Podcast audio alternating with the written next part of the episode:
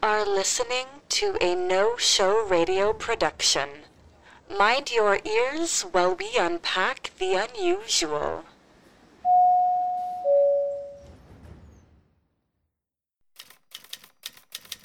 Over the course of our time between the Demon's Den, heading back to the Elsewhere and on to the address the goat gave us, my suspicions about Ian's emotional state seemed harder and harder to push away.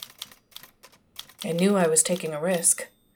I wasn't sure until we were on our drive out of the Elsewhere how big a risk that was. I get these feelings sometimes. Usually an itch at the back of my hand when something's amiss, a burning behind my ear, or that hollow feeling in the center of your chest. I typically walk around the block to clear my head and it all comes into focus. The cloud of whatever my hunch is becomes clearer as I pull pieces of it together in my brain. And I guess the best way to put it is like the reverse of an Etch-A-Sketch wipe. You know, like when you shake it and the picture goes away. Except for me, the gray shakes into a clear picture of something.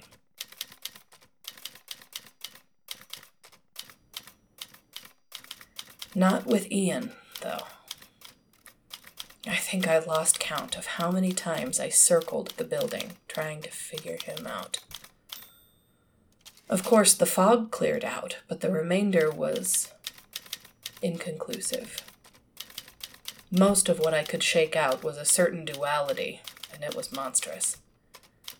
Time was too short to be worried about that, though. No one's clean down here.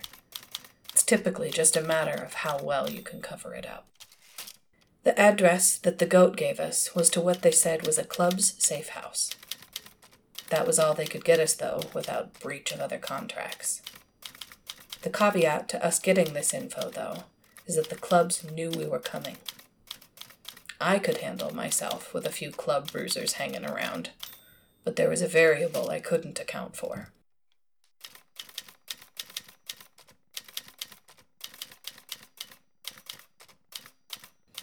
My gut was telling me that we would be able to get some face time with whomever was supplying the district with the blight, but there was something more.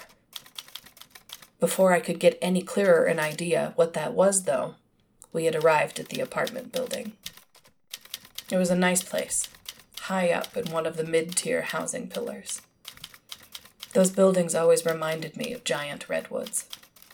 They reached up from the street like giant arms holding up the roof, windows dotting the faces like the eyes of a peacock's plumage. A true monument to how far the citizenry has come.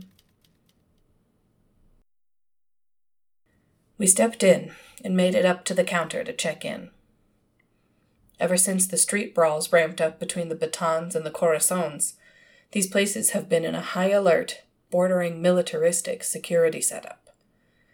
Guards with automatic rifles, metal detectors, cameras, the whole shebang.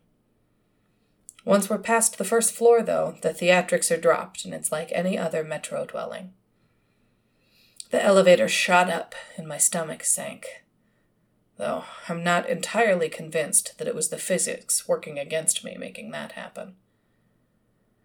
When we got off on the 63rd floor, there was an eerie quiet about the place. The clerk downstairs told us it'd be a corner unit to the east that overlooked most of the downtown C-block and a good stretch of Hart territory.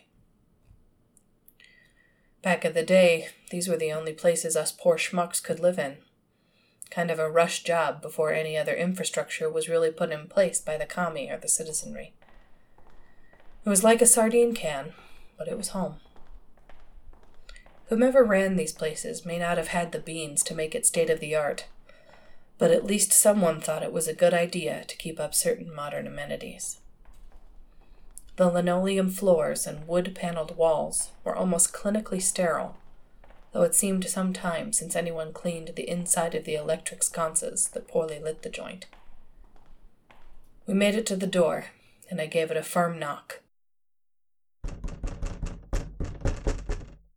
Silence.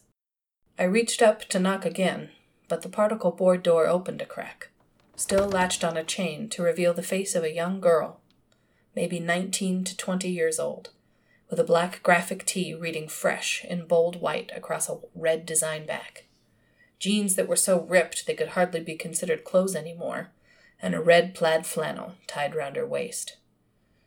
Her eyes were wide, and her face was not quite like a china doll, but it was getting there. She didn't say anything, but she did unlatch the door and reopen it for us.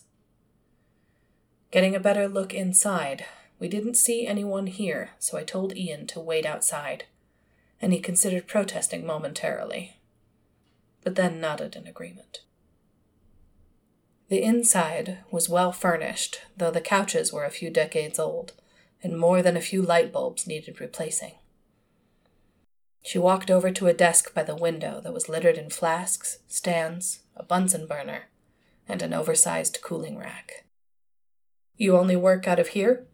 "I need supplies sometimes. I'll let you know where you can get most of it, but for the other bits, I need to go on my own. I'll say this now, too. I got by without the others knowing hundreds of times, so don't think I won't bounce on you if you try to pull that meathead intimidation shit with me. They were hella pissed, but that never stopped me before." All right. I don't want us to get off on the wrong foot. The numbers didn't exactly tell me your name. I'm Bea. I extended my hand to shake hers in my best attempt at a show of goodwill, though she just stared at me blankly. She stopped working and went to a small bar setup.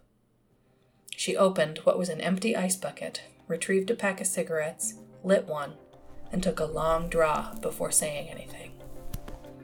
I could practically hear the sound of the blood returning to her face, and her shoulders dropped a bit. "Name's Audrey.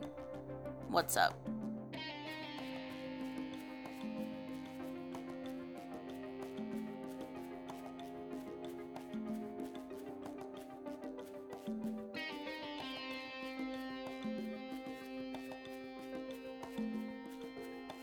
Thank you for joining us.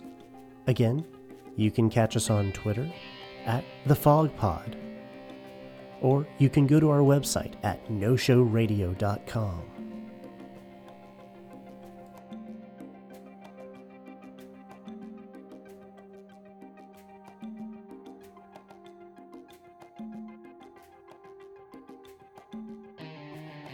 This episode was written, directed, and edited by me, Kyle.